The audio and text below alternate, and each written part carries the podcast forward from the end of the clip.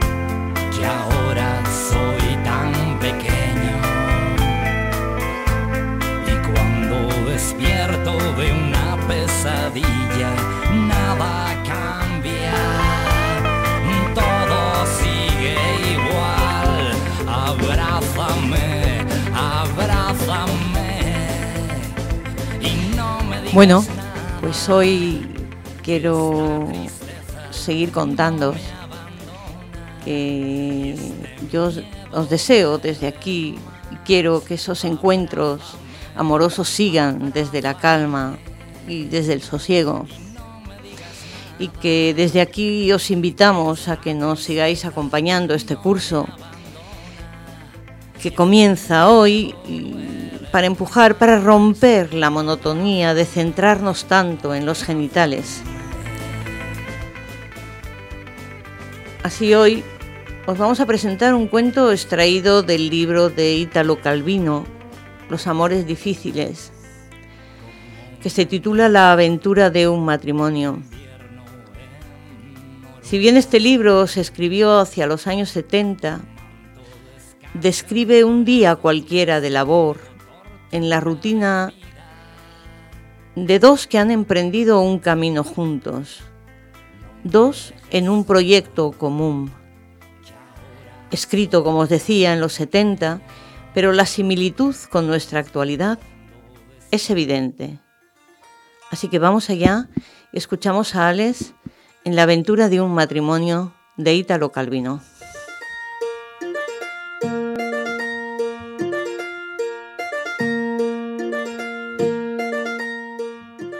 La aventura de un matrimonio.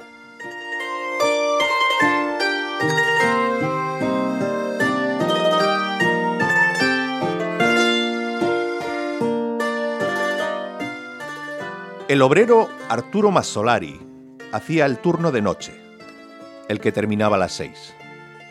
Para volver a su casa tenía un largo trayecto que recorría en bicicleta con buen tiempo, en tranvía los meses lluviosos e invernales.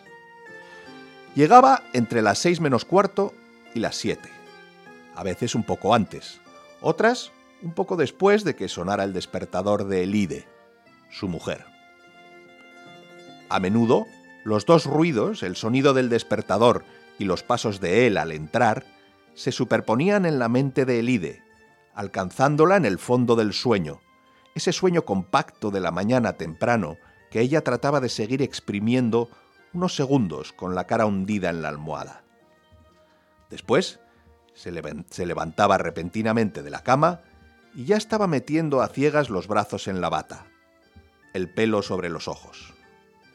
Elide se le aparecía así, en la cocina, donde Arturo sacaba los recipientes vacíos del bolso que llevaba al trabajo, la fiambrera, el termo, y los depositaba en el fregadero. Ya había encendido el calentador y puesto el café. Apenas la miraba.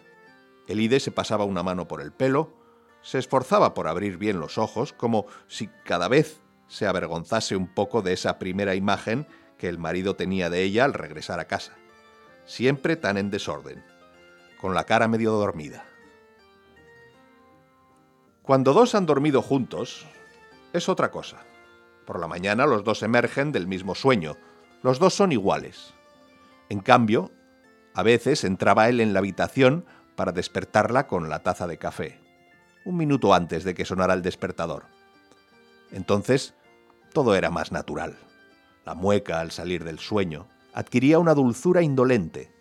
Los brazos que se levantaban para estirarse, desnudos, terminaban por ceñir el cuello de él. Se abrazaban. Arturo llevaba el chaquetón impermeable, al sentirlo cerca, ella sabía el tiempo que hacía, si llovía, o había niebla o nieve, según lo húmedo y frío que estuviera. Pero igual le decía... Ah, ¿Qué tiempo hace? Y él empezaba como de costumbre a refunfuñar, medio irónico, pasando revista a los inconvenientes que había tenido, empezando por el final, el recorrido en bicicleta, el tiempo que hacía al salir de la fábrica, distinto del que hacía la noche anterior al entrar, y los problemas en el trabajo, los rumores que corrían en la sección y así sucesivamente. A esa hora, la casa estaba siempre mal caldeada, pero el IDE se había desnudado completamente. Temblaba un poco y se lavaba en el cuartito de baño. Detrás llegaba él, con más calma, se desvestía y se lavaba también, lentamente. Se quitaba de encima el polvo y la grasa del taller. Al estar así los dos, junto al mismo lavabo, medio desnudos, un poco ateridos, dándose algún empellón, quitándose de la mano el jabón, el dentífrico, y siguiendo con las cosas que tenían que decirse, llegaba el momento de la confianza, y a veces, frotándose mutuamente la espalda, se insinuaba una caricia y terminaban abrazados.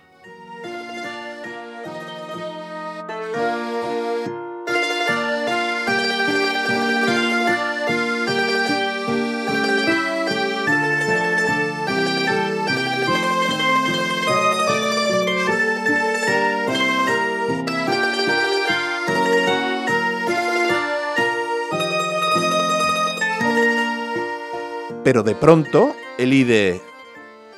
Dios mío, ¿qué, qué hora es?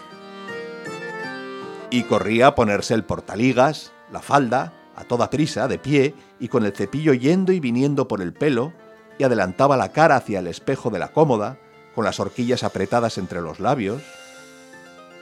Arturo la seguía, encendía un cigarrillo y la miraba de pie, fumando, y siempre parecía un poco incómodo por verse allí sin poder hacer nada.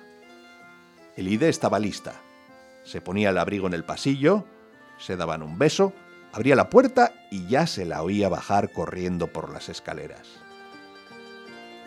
Arturo se quedaba solo.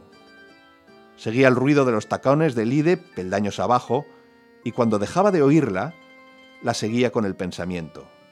Los brincos veloces en el patio, el portal, la acera, hasta la parada del tranvía. El tranvía, en cambio, lo escuchaba bien, chirriar, pararse y el golpe del estribo cada vez que subía alguien. Lo ha atrapado, pensaba, y veía a su mujer agarrada entre la multitud de obreros y obreras al once, que la llevaba a la fábrica como todos los días. Apagaba la colilla, cerraba los postigos de la ventana, la habitación quedaba a oscuras y se metía en la cama.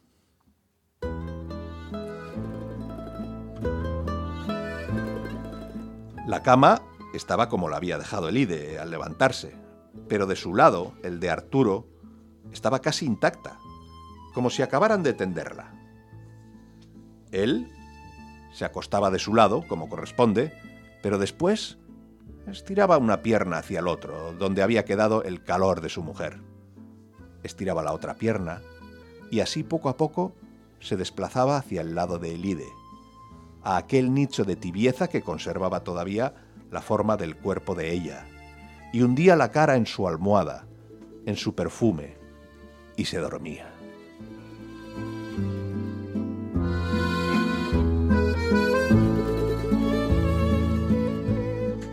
Cuando volvía el Lide, mm, por la tarde, Arturo hacía un rato que daba vueltas por las habitaciones. Había encendido la estufa, puesto algo a cocinar. Ciertos trabajos los hacía él, en esas horas anteriores a la cena, como hacer la cama, barrer un poco y hasta poner en remojo la ropa para lavar. Elide encontraba todo mal hecho, pero a decir verdad, no por ello él se esmeraba más. Lo que hacía era una especie de ritual para esperarla, casi como salirle al encuentro aunque quedándose entre las paredes de la casa. Mientras, afuera, se encendían las luces y ella pasaba por las tiendas en medio de esa animación fuera del tiempo de los barrios donde hay tantas mujeres que hacen la compra por la noche. Por fin, oía los pasos por la escalera, muy distintos de los de la mañana, ahora pesados, porque Elide subía cansada de la jornada de trabajo y cargada con la compra. Arturo salía al rellano, le tomaba de la mano la cesta y entraban hablando. Elide se dejaba caer en una silla de la cocina sin quitarse el abrigo, mientras él sacaba las cosas de la cesta.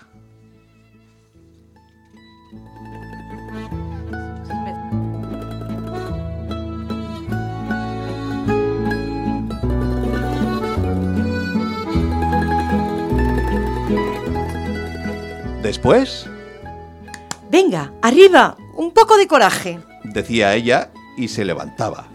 Se quitaba el abrigo, se ponía ropa de estar por casa, empezaban a preparar la comida, cena para los dos, después la merienda que él se llevaba a la fábrica para el intervalo de la una de la madrugada, la colación que ella se llevaría a la fábrica al día siguiente y la que quedaría lista para cuando él se despertara por la tarde.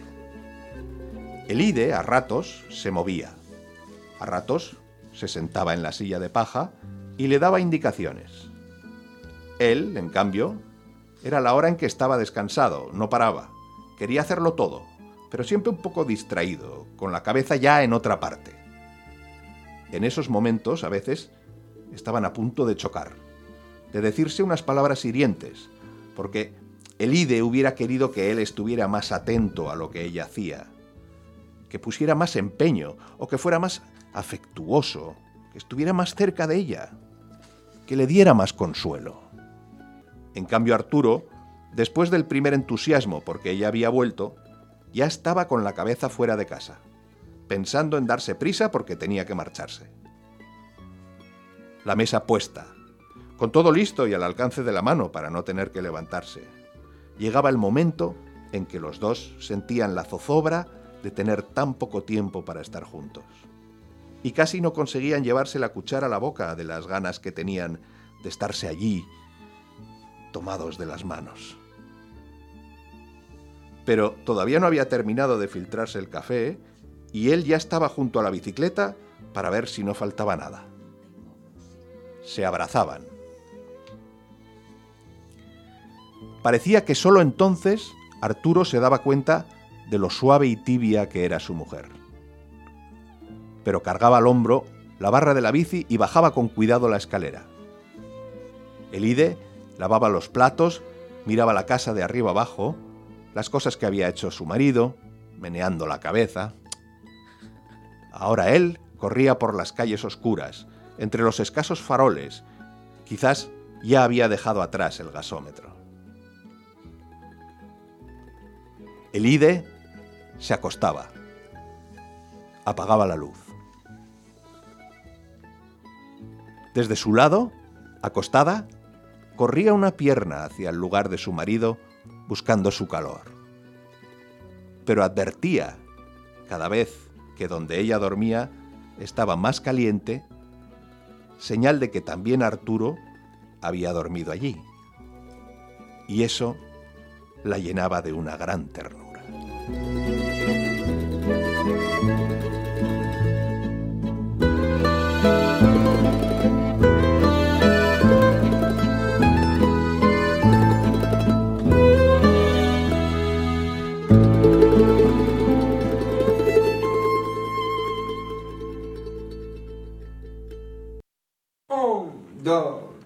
Miguelito.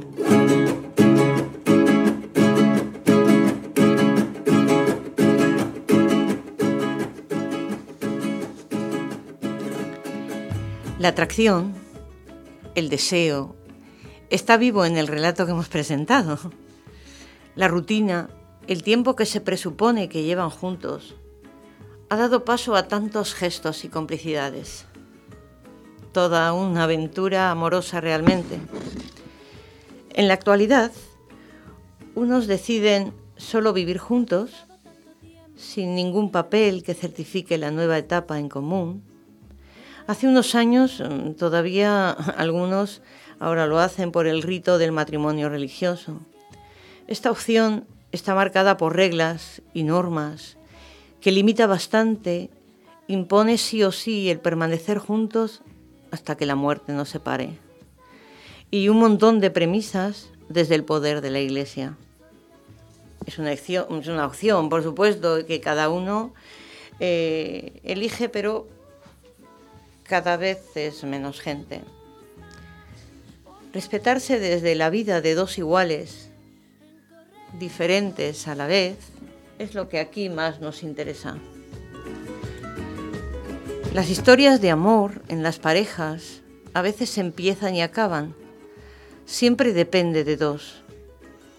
Dos seres libres que deciden dar y recibir, compartir, donde uno no es del otro y no son dos de uno.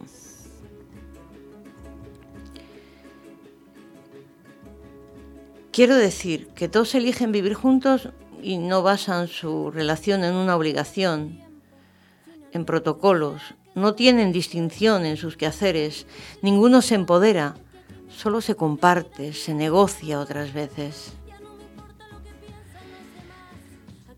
Claro que hay que buscar nuestro espacio, pasearnos por nuestros cuerpos según se nos antoje, sin programación, desde la espontaneidad, desde la sorpresa, alejarnos de lo inmediato, de lo momentáneo. Estas experiencias amorosas, con el paso del tiempo, son las que yo creo que merecen la pena vivirnos, adentrarnos en ellas, porque nos hacen disfrutar sin ser ajenos que habrá días buenos y complicaciones y líos.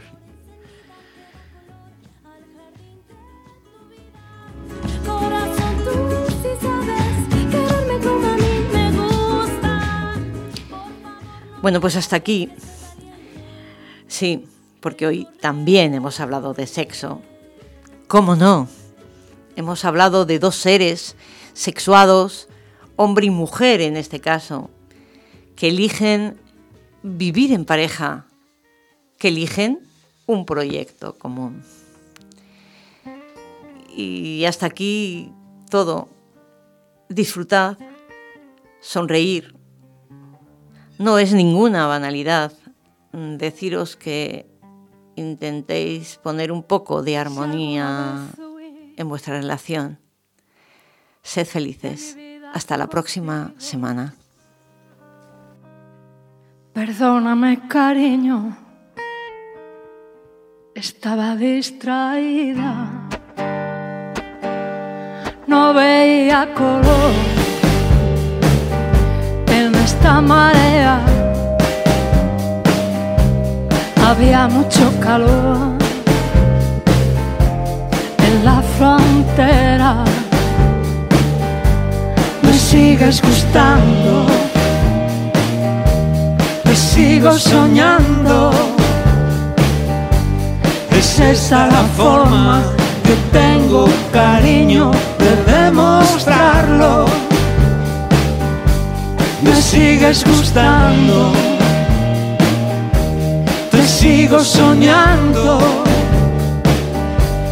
Es esta la forma que tengo, cariño, de demostrarlo.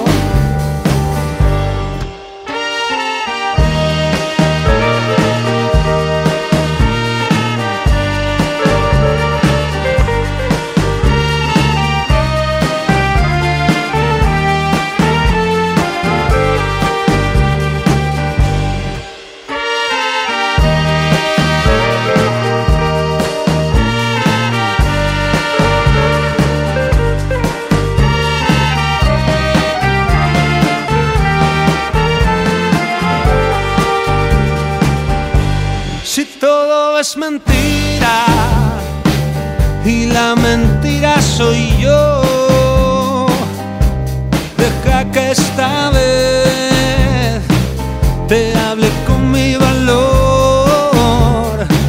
Si siempre te he fallado, si lo has necesitado,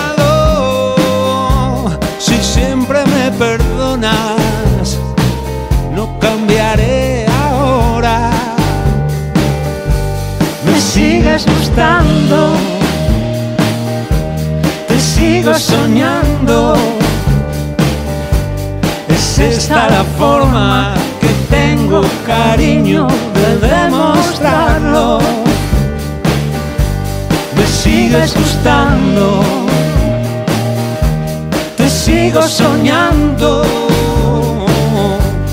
Es esta la forma que tengo, cariño, de demostrarlo.